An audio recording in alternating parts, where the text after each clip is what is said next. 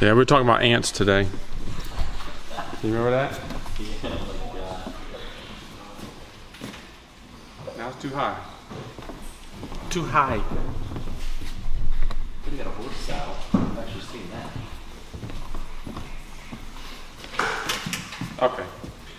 Before I start, y'all already know this, but congratulations to you two.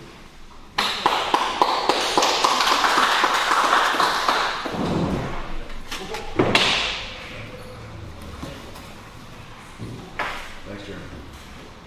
You're welcome. Thank you for welcoming me to your family. Yeah, the um, this is just the beginning of it, though. It only gets worse from then here on out. Not for them, it gets better for. Uh, no, but it, it is just the beginning of the walk, you know. Yeah, and we. I don't remember who prayed it this morning, but I was thinking, you know, we're here to help one another out. That's what we should be here for, all of us. So, and oftentimes we think, you know, we don't even talk to each other from Sunday to Sunday. But we should be. We should be around each other, talking to one another. This is our family, you know. So hopefully we can move forward in all that and help one another in that, you know. And uh, the people with the children in row seven, calm down. Row seven. Yeah. All right. Uh, In the five nine. Romans 7. You thought we're going to have a special message this Sunday for Resurrection Sunday, right? You ain't known me that long.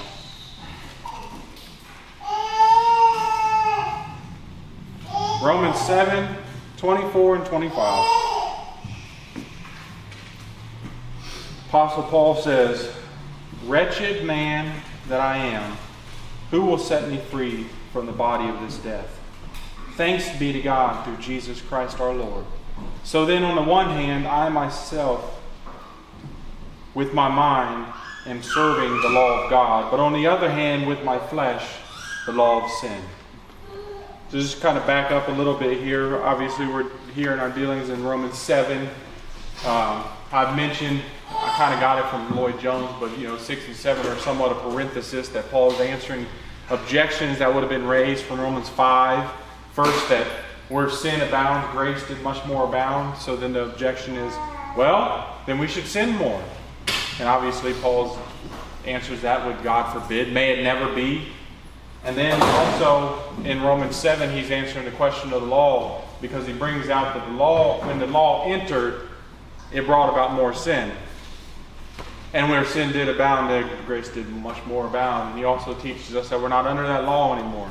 So then you got now, Paul, you really need to start answering the questions because the Jews are all about the law. So now we need to start answering questions. So that's what he goes through in Romans chapter 7. In Romans chapter 7, he's shown us that not only could you not be justified by the law, but you also cannot be sanctified by the law.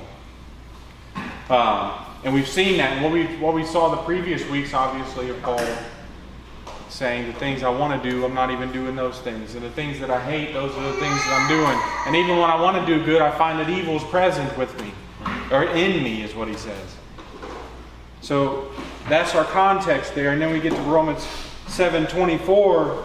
And then he says, Wretched man that I am. I love the KJV. It just has the word oh right there first. Like, oh, wretched man that I am. And before I d- dive into that, I got three points today the wretched man, the body of death, and the, the deliverer. So, the first point, the wretched man. So, we finally come to the culmination of the chapter. This is what Paul's been taking us to. Through Romans 7, this is where he's been taking us to. It's to verse 24 and 25.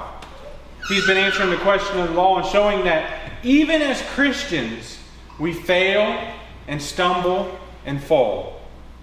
Looking to the law does not lead to our sanctification, as Lloyd Jones and others have argued. The law increased sin, and it was our schoolmaster to lead us to Christ. as Paul teaches us in Galatians. And that's where we're at here. After dealing with the law and the fact that Paul wanted to the, obey the law but doesn't, and in that he's displayed that the law is good, and also that there was a different law within him that was waging war against the law in his mind. I think we can see Paul looking in the mirror now. He sees this. He sees, I want to obey the law and I'm not obeying it. And he looks into the mirror and what does he say? Oh, wretched man that I am. He sees that evil in himself. Let me ask you have you been there, Christian? Have you been there where Paul's at here? When you've looked at your life and you see the things that I'm wanting to do, I'm not doing those, and the things that I hate, those are the things I'm doing. And then you look in the mirror and you're, oh, wretched man that I am. Have we been there?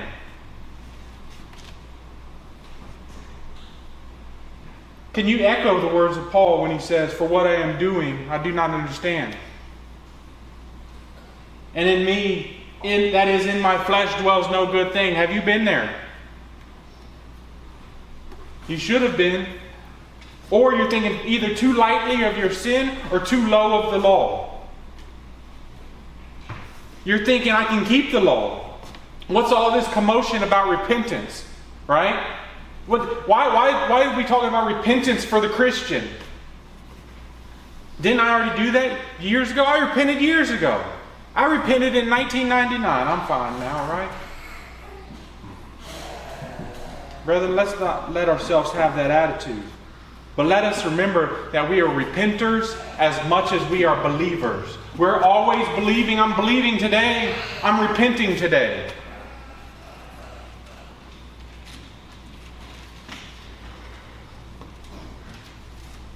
We still need to repent often, even as Christians. We repent more as Christians than the unbeliever does, because the unbeliever doesn't repent. And once he does repent, he's a Christian. And then he has a whole life of repentance. That's what Paul's at here. I say all of this almost as an intro to our text here, but Paul sees that within himself, within his flesh or his body, there's a law that wants to obey sin. It's what we would call that old man. He's still there, Christian. And that's what Paul is showing us. And the law brings him out more. So, in Paul's dealings in this chapter, he gets to this that there is a law within my members waging war against the law in my mind. And this theology, or if you will, anthropology of man with the law, has brought him to this self abasement in verse 24. When he's looking to the law, when, when, it, when somebody says, Well, now, Paul, what about the law? And Paul says, Well, what about the law? When I want to obey the law, I'm disobeying the law. And the thing that I don't want to do, that's the thing I'm doing. And even when I am doing the good that I'm supposed to be doing, I see that there's still evil present in me. I'm out here preaching the gospel, but inside I'm thinking, man, I'm, I'm doing such a good job. Right? I'm laying down my life for the church, but inside I'm like, they should appreciate me more. Even when I'm doing my good, evil is present. And Paul, that's what I'm saying, Paul leads us to that in verse 24 this self abasement. After seeing all this about himself, he has one answer Oh, wretched man that I am, who will set me free from this body of death? So let me ask you again have you been there, Christian? Have you been there where you can say those words? Have you seen yourself in the mirror and said, Oh, wretched man or woman that I am? This is actually a familiar scene for God's people. This isn't something out of the ordinary for Paul. This is something that's, that's familiar in Scripture with God's people. Turn with me back to Psalm 6.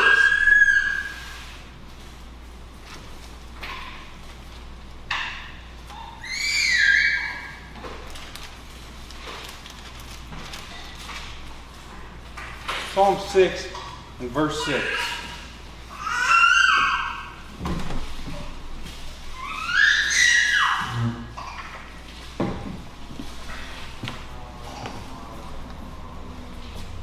This is David here, King David. Tell me you ever say this. I am, verse 6, Psalm 6, I am weary with my sighing. Every night I make my bed swim. I dissolve my couch with my tears. Have y'all been there? This isn't saying he has a water bed. This is saying he's crying so much over himself and over his sin that I make my bed swim.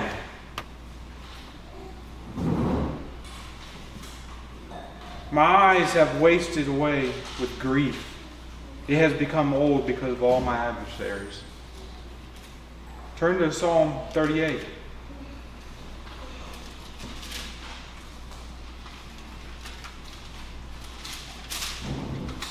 Verse 1.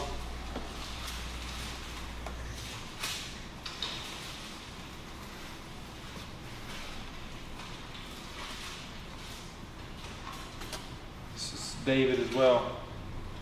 O Lord, rebuke me not in thy wrath. Not David, the apple of God's eye, right? You know, God, he's a man after God's own heart, right? The sweet psalmist of Israel. He says, O Lord, rebuke me not in thy wrath, and chasten me not in thy burning anger. For thine arrows have sunk deep into me, and thy hand has pressed down on me. There's no soundness in my flesh because of thine indignation. There's no health in my bones because of my sin. For my iniquities are gone over my head. As a heavy burden, they weigh too much for me. My wounds grow foul and fester because of my folly. I am bent over and grieving, bowed down. I go mourning all day long. For my loins are filled with burning, and there is no soundness in my flesh. I am benumbed and badly crushed. I groan because of the agitation of my heart. Lord, all my desire is before thee, and my sighing is not hidden from thee. My heart throbs, my strength fails me, and the light of mine eyes, even that has gone from me. My loved ones and my friends stand aloof from my plague, and my kinsmen stand afar off. Those who seek my life lay snares for me, and those who seek to injure me have threatened destruction, and they have they devise treachery all day long. But I, like a deaf man, do not hear, and I, like a dumb man, who does not open his mouth. Yea, I am like a man who does not hear, and in whose mouth are no arguments. You see all that? This is coming from King David. My iniquities have gone over my head. As a heavy burden, they weigh too much for me. My wounds grow foul and fester because of my folly. He says, I go mourning all the day long. In other words, oh, what a wretched man that I am. Could you write this song? What about this? Turn with me to Job chapter 3. Job's the four Psalms.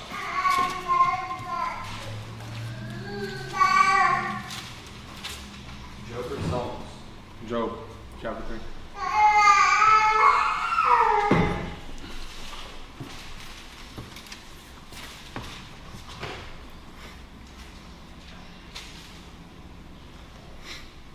Now, I want you to remember the context of this. What did God say about Job in chapter 1?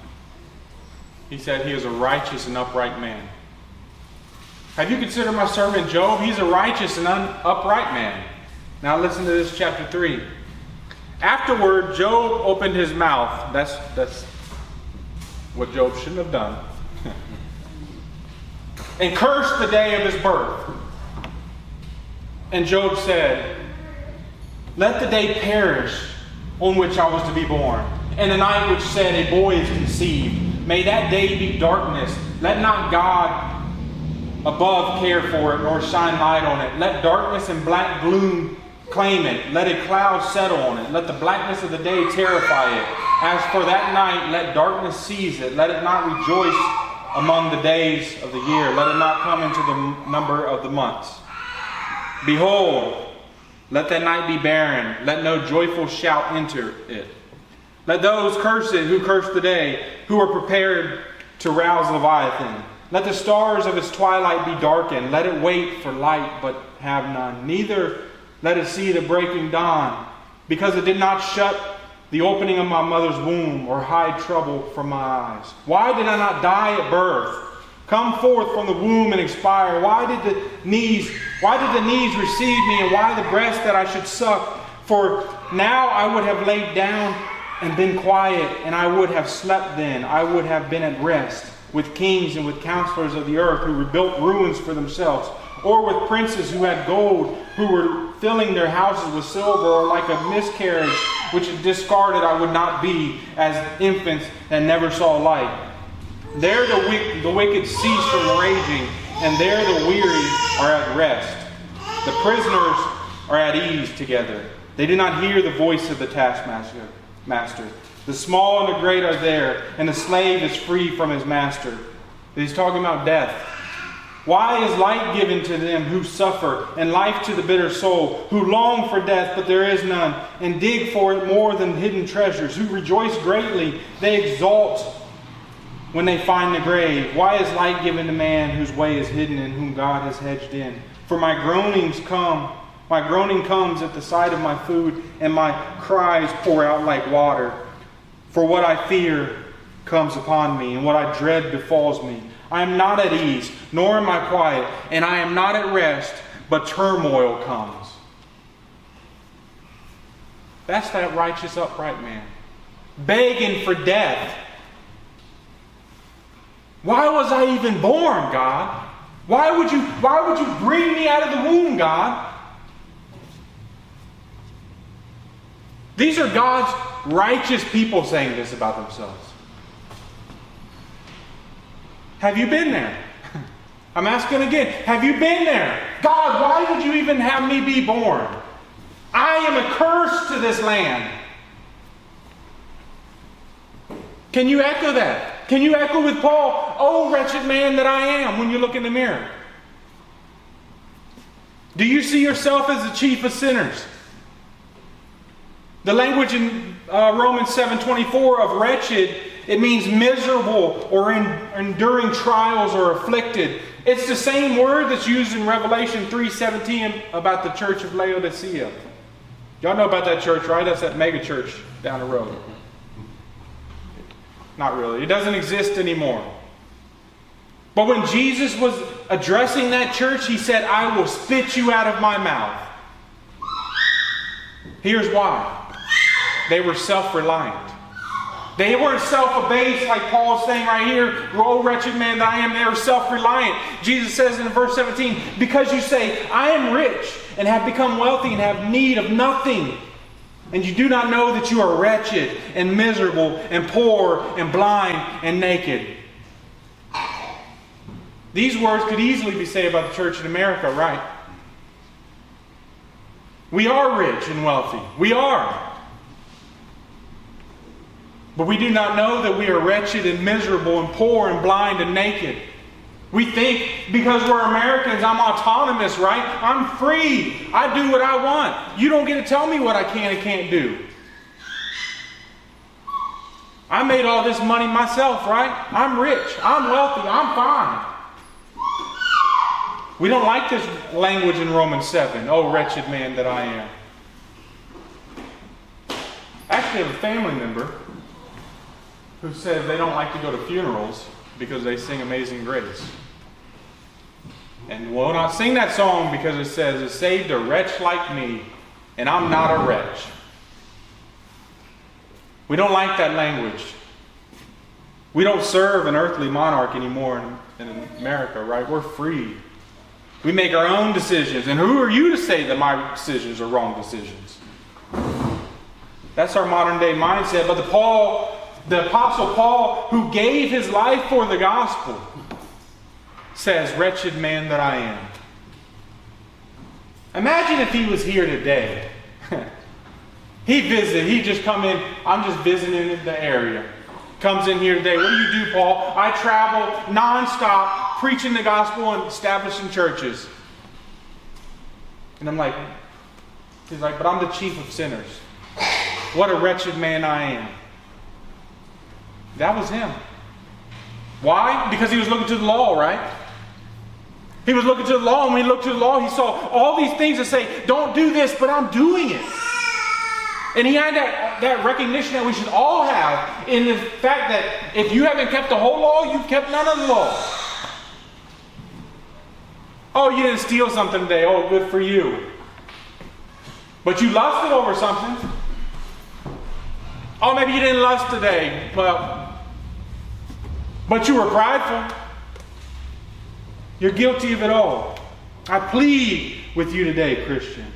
Realize this about yourself that in, in us, in our flesh, dwells no good thing. Me, apart from Christ, I am nothing. This is our struggle, Christians. It's not that we have this life nailed down, right, and we can do it alone. It's like, I got this, I'm, I'm good, I don't need help. It's, but that we, apart from Christ, and I'll actually go one step further, I think that maybe you might not, may, may or may not like this, but not just apart from Christ, but apart from the church, which is the body of Christ, you will serve sin. You're out here alone. I, I don't ever go to church. I don't need a church, right? You have no accountability. How are you partaking in communion? How you partaking in when a brother or sister, when it says, you who are spiritual, restore such a one in the spirit of meekness, how are you doing that if you're never around anybody? All the one another's. You can go through the whole thing. Forsake not the assembly together. We could go through all the one another's. Where are you going to do that at when you're alone? You're not. You don't say, I got me and my Bible, that's all I need, right? You know how many people you run into like that that are actually spiritually sound? God has given us a means by which we fight sin. And those means are us not being alone, but being in community. You say, I just need me and the Holy Spirit. Well, since the Holy Spirit commands you to be in unity and community, kind of hard to make that argument, right? Anyways, that's a side note here. Let's move on. It says, Wretched man that I am, who will set me free from this body of death? The second point here is the body of death. The wretched man, now the body of death. This is what Paul has demonstrated to us already previously. The body of death, it's the members of his body that are waging war against the law of his mind. It's this fallen flesh we still live in. That's where our sin comes from. But didn't God, when He created our bodies, say that it was good? He said it was very good, right? So now you're making an argument that sin comes from the flesh, but God created the flesh and said it was very good. It was. But after the fall, we have perverted the natural inclinations of the body to make them sinful. A lot of the sins that we do wouldn't be sin if we didn't do take it as far as we go.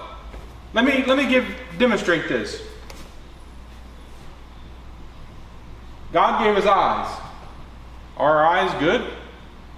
I think we'd all argue, yeah. I don't mean good in vision because some of us struggle with bad vision. Just it's a good thing to have eyes. However, what do we do with our eyes now? We look upon things we shouldn't be looking upon. We see things and we covet after them. Right? Isn't that where we go? We, we, we see something, you're like, oh, I want that. And then we look at other things that, that we shouldn't be we shouldn't be watching, or and we, we see stuff out here we shouldn't be looking at it. Does that make the eyes bad? No. God created your eyes, they're good, but you're using them wrong was it Jonathan Edwards in, in uh, his resolutions? If you never read them, I used to read them every single week. He wrote 70 resolutions. I read 10 every single day for a long time until I finally said, why am I reading his resolutions? I, so I wrote my own. But in his resolutions, no, this he, he comments on it, but it's actually from Job, where he says, I made a covenant with my eyes. Um, but Edwards comments on that in one of his resolutions. But it comes from Job. Job says, I made a covenant with my eyes. Why then should I look upon her? The eyes are good, but we use them badly through covetousness, through lust, Solomon says in Proverbs that the eyes of man are never satisfied. This was not true before the fall, but it's definitely true now, right? No matter how much we get, we always want more, right? Hence why advertisement's such a big thing. Sin wants to enter into eye gate. How about this? Are the ears that God created good? Of course. Praise God we have ears, right? But then we use them to listen to things we ought not. Like music that is ungodly, or gossip that we shouldn't be listening to.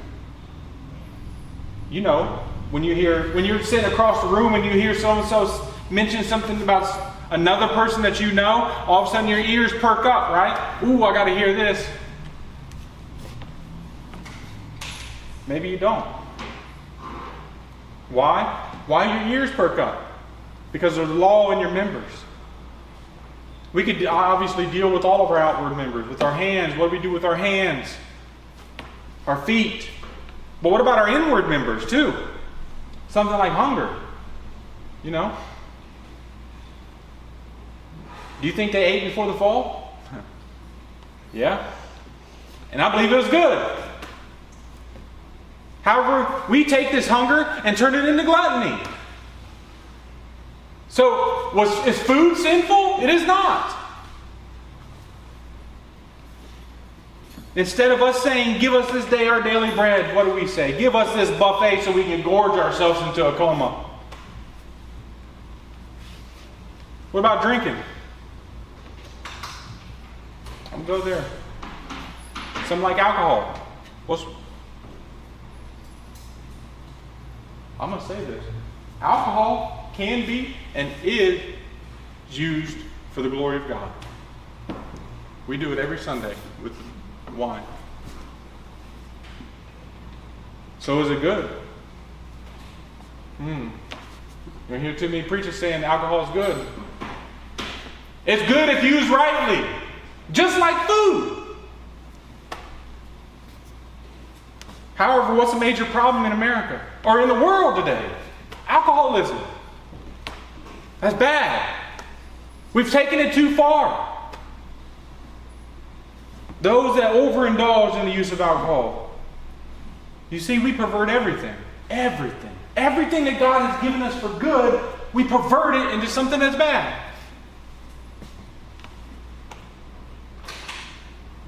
What about sex? Jeremy, say that on Easter Sunday. It was created by God to be done for His glory. And He has defined how to use it. Within a covenantal relationship between male and female. You come before God in covenant saying, I will die for this person. I'm going to live the rest of my life with them. I need not to go into much detail about how we pervert that, right? Just try to watch almost anything on television, you'll see it. All of this comes from the body of death. God made our bodies and He made them good, and we use them wrongly.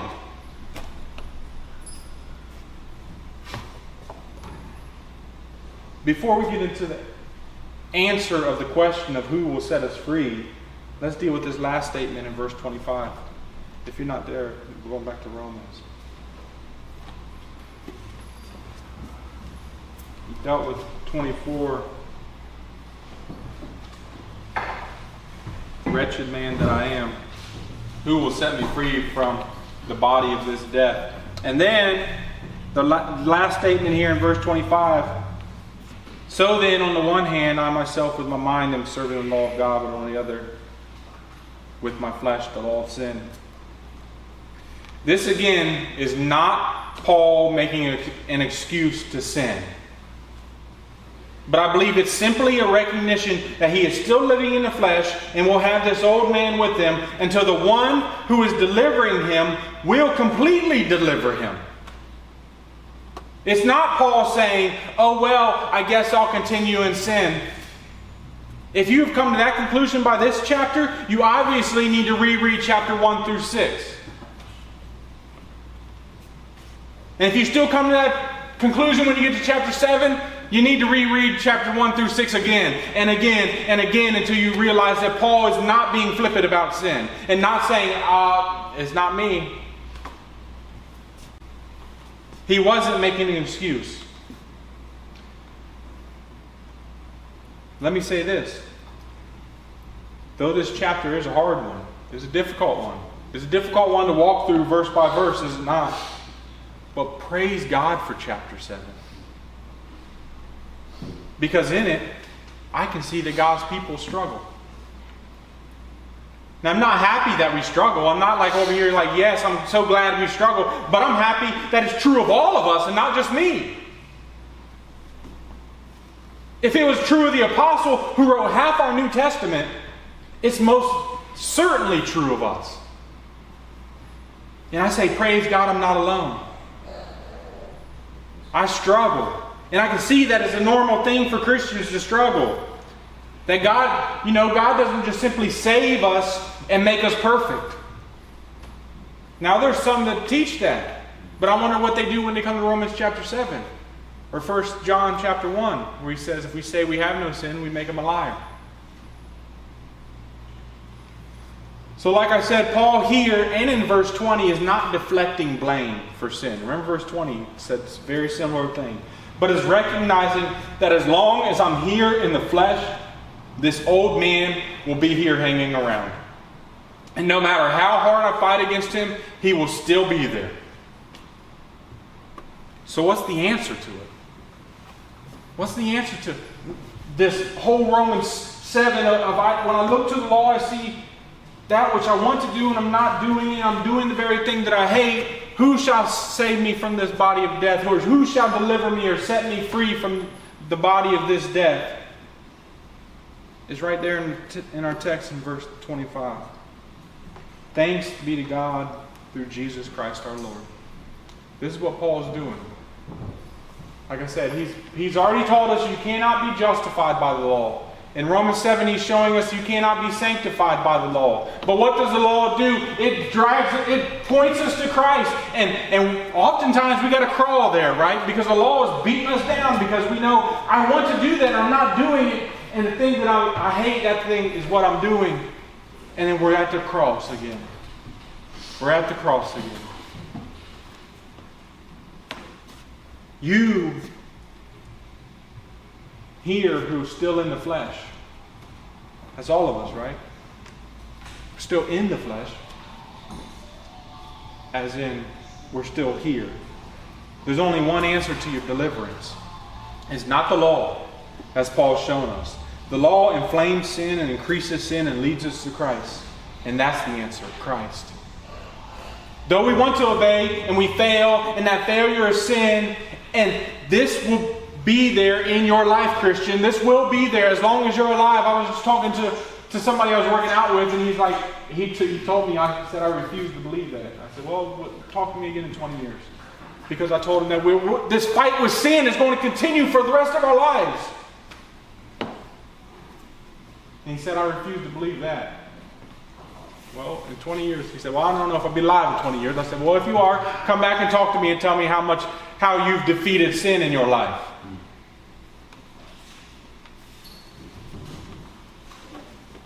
It will be there. And it will be there more if you do nothing. This is a fight. But like I said, we before we fight this fight is fighting a battle that's already won. Christ already won that battle for us. This is why Paul actually breaks into what we would call a doxology right here. He's going through and he's looking, looking at himself and seeing his failures and looking at himself in the mirror and saying, Oh, wretched man that I am, who shall deliver me from this body of death? And then he says, Oh, but thanks be to God through the Lord Jesus Christ. Because that's where it's going to lead you into praise. That's what doxology is. It's just praise. It's almost as if he's broken into a song. Have you done that? I say from the very beginning, have you been there? But have you been here also? When you realize that as hard as I tried, I failed and I mess up everything. But thanks be to God through the Lord Jesus Christ that this is not the end for me. After dealing with law and seeing another law within his members that wants to serve sin, and after seeing the evil within himself, and even though I'm wanting to do good, I'm not, he comes to the conclusion that he is a wretched man, and who shall deliver me from this body of death? And then he breaks forth in doxology. Praise God. Give thanks to God through Lord Jesus Christ. Why? For he shall deliver me from this body of death. How? That's the good news, right? That's the gospel. By keeping the law for me. I can't keep it. And when I'm wanting to keep it, even when I'm wanting to keep it, I don't. But he kept it. I fail.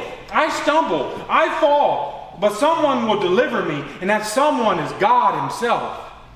When he says, and he shall save their people from their sins. And he says, and the church of God, which he purchased with his own blood. He came down and took on flesh and kept the law for his people. Just like I just quoted Matthew 121, it says, For he shall save his people from their sins. These, his name shall be Jesus, Yeshua. That word means salvation. His name is salvation. Why? Because he shall save his people from their sins. And there's not another name under heaven by which men may be saved.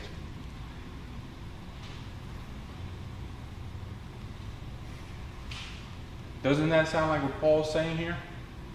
How does he save his people from their sins? By doing what you're supposed to be doing. He did what you were supposed to do. He did what Adam was supposed to do. That's he's the second Adam. The first Adam failed. He was given the law, he failed. And brought sin into the world and death by sin. The second Adam comes and he obeys. And he does he bring? Life.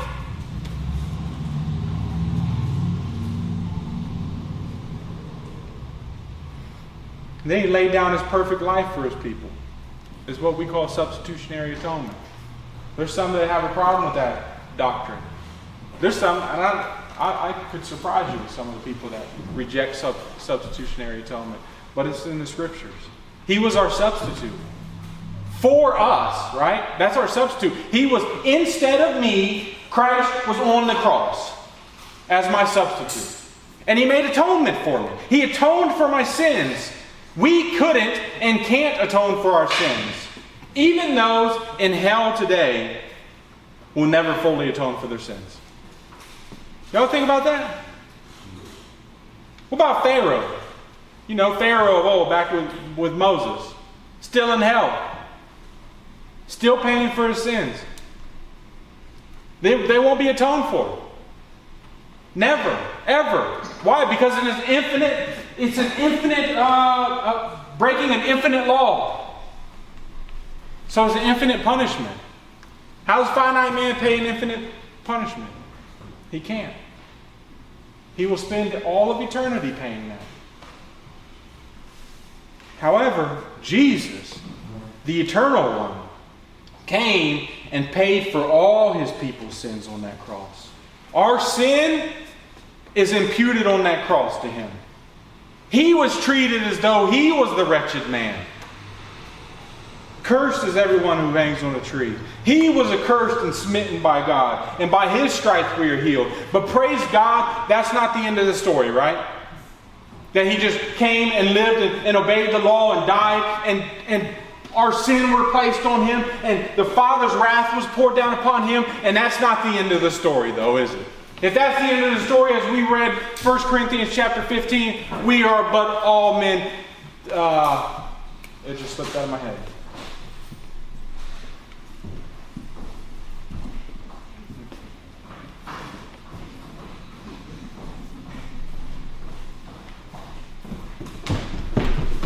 People around the world today are celebrating what they call Easter. I prefer to call Resurrection Day since Easter was actually a pagan holiday. But we are celebrating Resurrection Day. Why? Because he rose from the dead. That's what Resurrection Day is for. He rose from the dead. He didn't just die on Good Friday for the sins of his people, he rose on Resurrection Day, the first day of the week, and defeated death for us. Not only did he pay for our sins on Good Friday, but three days later he rose from the grave, defeating death for us. That's what we're celebrating. And that's what even the pagans today are singing up from the grave he arose.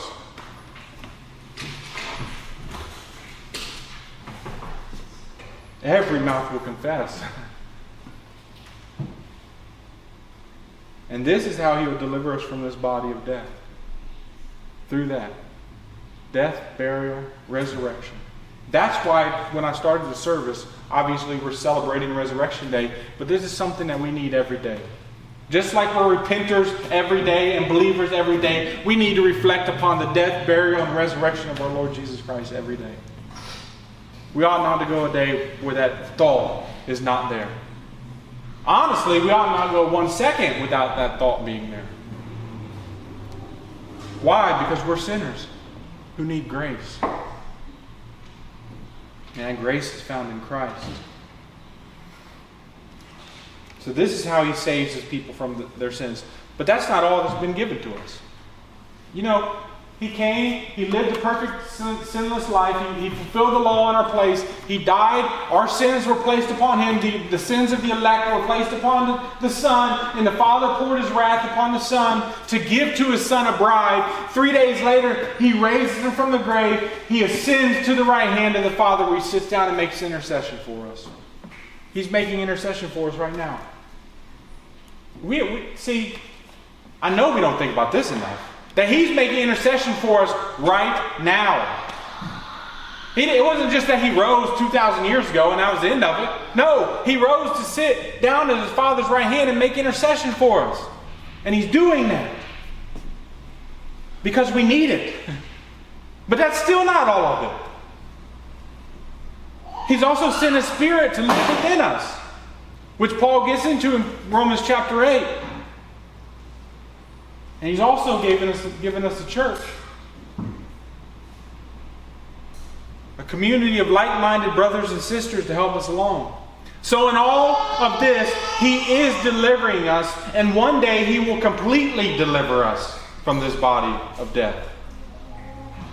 If that doesn't lead to doxology like the Apostle Paul, something's wrong with us. Something's wrong with your heart if you don't realize that without Him you're dead Without Him, you can do nothing. But He has saved us. So, in closing, Christians, you have a battle on your hands with that old man. And that battle doesn't end this side of eternity. You will fight that battle. Even in that battle, though, we are more than conquerors, like I dealt with last week. We are more than conquerors. Because Jesus has already conquered for us. Through his death, burial, and resurrection, he's already conquered for us. You fight a fight that's already been won. So our response should be doxology and service to our King for delivering us from this body of death. Amen. Go to our application portion. First point here is, uh, like always, call to faith and repentance. And you're probably like, Jeremy, you do this every week. Well, I don't necessarily know every single person in this room saved. I'm going to do it until I know for sure. And that'll be when we're in glory. So, to the unbeliever, to the person sitting here and thinking I'm crazy for getting up here and speaking about this person that died 2,000 years ago, I can't believe why would he waste his time talking about this Jesus that died 2,000 years ago? Like he really rose from the grave. As I was driving here this morning, I was noticing the, the cemeteries. You know, one thing you don't see in a cemetery, and if you did, you better run, is people crawling up out of the graves. But he did. And as I read from 1 Corinthians 15, he didn't only come up out of the grave when he wasn't in the ground, he was, he was placed in a tomb. And three days later, come forth, but he was seen of over 500 people. What did he say to Thomas? What we call doubting Thomas. Did he not raise from the grave? Touch my hands and my side. And Thomas gives what I believe one of the clearest things on the deity of Christ. He says to Jesus, My Lord and my God. Tell me Jesus ain't God. Thomas went to his grave. What was he? Speared. Speared to death. Oh, speared to death for believing that Jesus Christ rose from the grave. And if somebody knew if it was fake, it would be Thomas because he touched him. I believe all the others do, did too. But if he knew it was fake, he would have went to his death. You're not going to spear me to death for something that I know really didn't happen. But he knew it happened. We're not making this up. So if you're just sitting here and you're indifferent, like, oh, I'm fine how I am. I'm, I'm, I'm perfectly fine. I'm fine without Christ. Yes, you can live a decent life here. But let me ask you, what is 70 or 80 years in comparison to eternity? A decent 70 years in perishing and going to hell. That's a waste of a life. And that's in rebellion to God. And there's a reason you're here today, and that reason is that God brought you here. No, I set my alarm because because it's resurrection day and I came in. No, God brought us all here. To hear the gospel of the Lord Jesus Christ preached. What kind of preacher would I be if I were not to preach the gospel and call for a response? It's time to repent and believe the gospel of the risen Savior. All the people giving lip service to God this morning around the world, they'll have no excuse on Judgment Day. You know, I, I love that because of this day, there's people all over the world singing hymns to God, though they don't even know Him. But one sad thing about that is they're going to be there's some of those that might be in hell today. They might sing their songs, go home, die of a heart attack, and be in hell.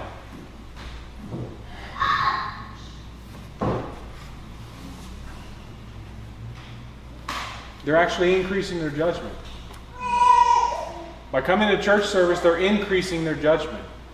Because where more light is given, more responsibility, right?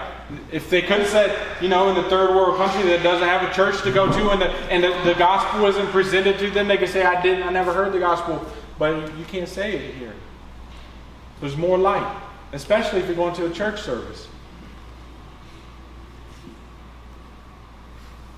It doesn't appease God in any way. It says in Psalm 7:11 that God is angry with the wicked every day.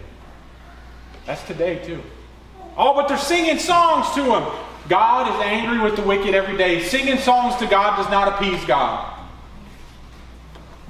It says Psalm 5 5, he hates all workers of iniquity.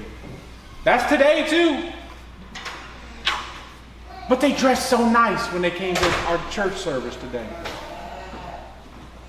That doesn't appease God. There's only one appeasement for the wrath of God, and it is his bloody Savior for sin. And then a risen Savior for his people. Don't go another day without him. Today could be your last. Repent and believe this morning. Now, to the believers, to the brethren here, to the church, I know this life is a battle. I'm there. Oh, but you're the pastor, right? Surely doesn't make it easier. I'm with you. It's hard, and sometimes you feel like giving up. Sometimes it's like, I can't fight this anymore. I'm beaten and broken, and your prayers turn from, Lord, take this away from me, to, Lord, take me away from this. Oh, if you haven't been there, Christian, you will. Thinking about going home to glory because you see all the death and sin here. I just can't wait until the Lord takes me home because I can't fight this anymore. And you see that this fight never stops. Maybe repeat the words of Paul in a prison cell. He says, But I am hard pressed from both directions, having a, the desire to depart and be with Christ, for that is very much better. Yet to remain on in the flesh is more necessary for your sake. He's in prison. And it wasn't like the prisons we have here. You know, they say, y'all probably don't know this, but you know, I've been there. So they say three hots in the cot. So many people come in there because they get three hots in the cot. It means three meals in a bed. They didn't have it outside. So when they're outside of jail, they break the law so they can come back inside of jail. Because inside of jail, they get three meals a day and a place to sleep. Better than being homeless, right? But now, this prison wasn't like that. Remember, they, people had to bring Paul stuff. Guess what happens when you're, you're thrown into prison because you are a Christian and the people that are bringing you stuff, who are they going to be? Christians. So, what do you think is going to happen to those people when they show up? Oh, you're here to see Paul, that Christian guy? Are you a Christian? If you say yes, you're in there with him. But he was there. And he says, Yet to remain on in the flesh is more necessary for your sake. He was content, enduring long suffering for the others around him. Even if you don't can't do it for yourself. Keep fighting this fight for God's glory first and foremost, right?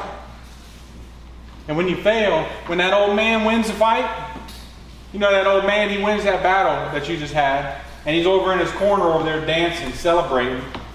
You walk right back over to that old man and punch him in his mouth. Now, this is metaphorical. I'm not talking about your dad, Jace. And believe that whatever situation you're in right now, it will abound to your good and God's glory. No matter how hard the fight is. Even when you fail, it will come about to uh, it will abound to your good and God's glory. And what could be better than that? The last point here, called war. Paul, after all this, struggling and warring and seeing evil present in him, finishes the chapter with his doxology and this I'm still serving God. Yes, it's a battle. And yes, sometimes I lose the battle. But in the long run, I'm still serving God. Sin, you may beat me today, but I will be serving God tomorrow. I'm not going anywhere. And even when I sin, what does it cause me to do? Run to the cross. So God gets more glory even out of that. So sin never even wins. Sin may beat you today. Where are you at later that day? You're at the feet of the cross. So sin doesn't win that battle either. I'll keep marching on after the glory of God and for the advancement of your king, of His kingdom. Is that your mindset, Christian? Even after I fall, I'm going to get right back up and I'm going to keep marching. Is that your mindset? Or is that when you sin, you get in a state of depression that won't allow you to do anything? I can't believe I did this again. What's the good of that? Did God not call you to lay down your life for the advancement of His kingdom? It's not an option out of many for us, it's a command to lay down your life for the advancement of His kingdom. And sin won't stop that command. So when you sin, confess, repent, and move on to fight some more. Your sin has been defeated by Christ, by a risen Christ. And that's who you're serving today. And of this risen Christ, also from 1 Corinthians 15, verse 25 and 26, it says, For he must reign until he has put all his enemies under his feet. The last enemy that will be abolished is death. He is reigning now. Christ is reigning now and will continue until all enemies are under his feet. And he's using you to take forth the gospel message to accomplish this. He doesn't have to, does he? I said, God could write the gospel in the sky if he wanted to, but what does he do? He uses us to take forth that message that he has risen, ascended, and now he has sent us forth with the gospel message of his kingdom. So let's take up the mantle and charge forth into, a wor- into the world with it, Christians. And may the Lamb which was slain received the reward of his suffering. Amen.